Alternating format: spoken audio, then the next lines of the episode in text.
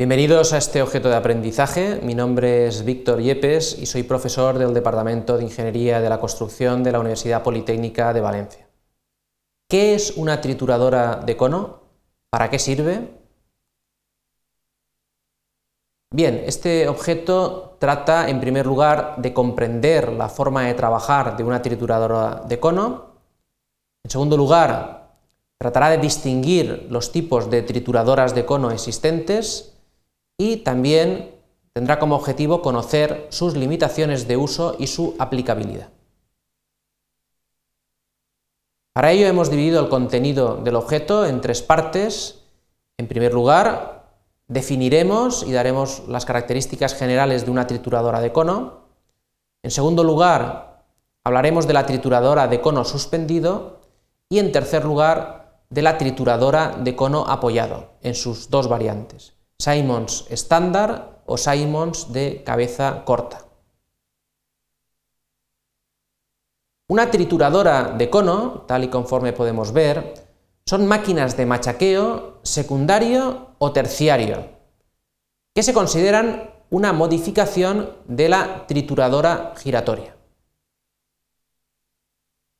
Rompen por compresión, y el resultado da una forma que no es lajosa. La admisión para la trituración secundaria y terciaria está entre 200 y 50 milímetros.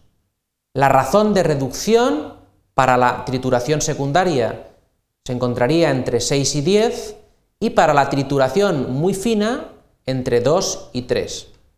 Estas máquinas son muy sensibles a la humedad. Si existe humedad, puede apelmazarse el material.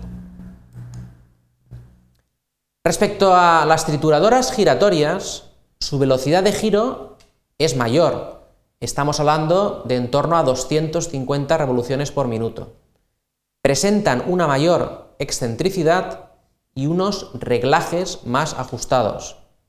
Aquí podemos ver cómo esta máquina se caracteriza por tener una sección de salida paralela, lo cual permite definir ese reglaje de forma ajustada. La trituradora de cono secundario, su producción eh, en torno a 150-40 milímetros, es decir, eso es el tamaño de salida, y este tipo de trituradoras podrían considerarse como primarias en graveras y como secundarias en canteras. Las trituradoras de cono terciarios, su producción de salida estaría en torno a 40 o incluso 10 milímetros, se denominan gravilladores, ese es el nombre habitual, y nos proporciona un excelente coeficiente de forma, ¿eh? unas formas más o menos cúbicas. Por último, la trituradora de cono ultrafino da una producción de salida mucho más pequeña, de 20 a 5 milímetros, y realmente estamos produciendo arenas o finos.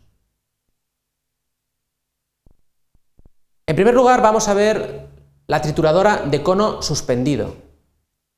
Esta trituradora consta de un crucero que sirve para apoyar el eje de forma muy parecida a las trituradoras primarias.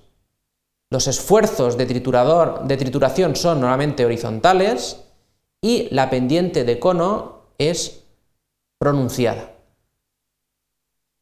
En cambio, la trituradora de cono apoyado, también llamada tipo Simons, el eje, como vemos en esta figura, está apoyado sobre unos cojinetes, el extremo superior oscila libremente, no está apoyado, tiene una excentricidad y velocidad altas, lo cual facilita la salida del material. Aquí podemos ver la entrada de alimentación, la placa de distribución, la cámara de trituración, los revestimientos, el cono, que es toda esta pieza, y el cojinete semiesférico, que es el que sirve de apoyo al cono.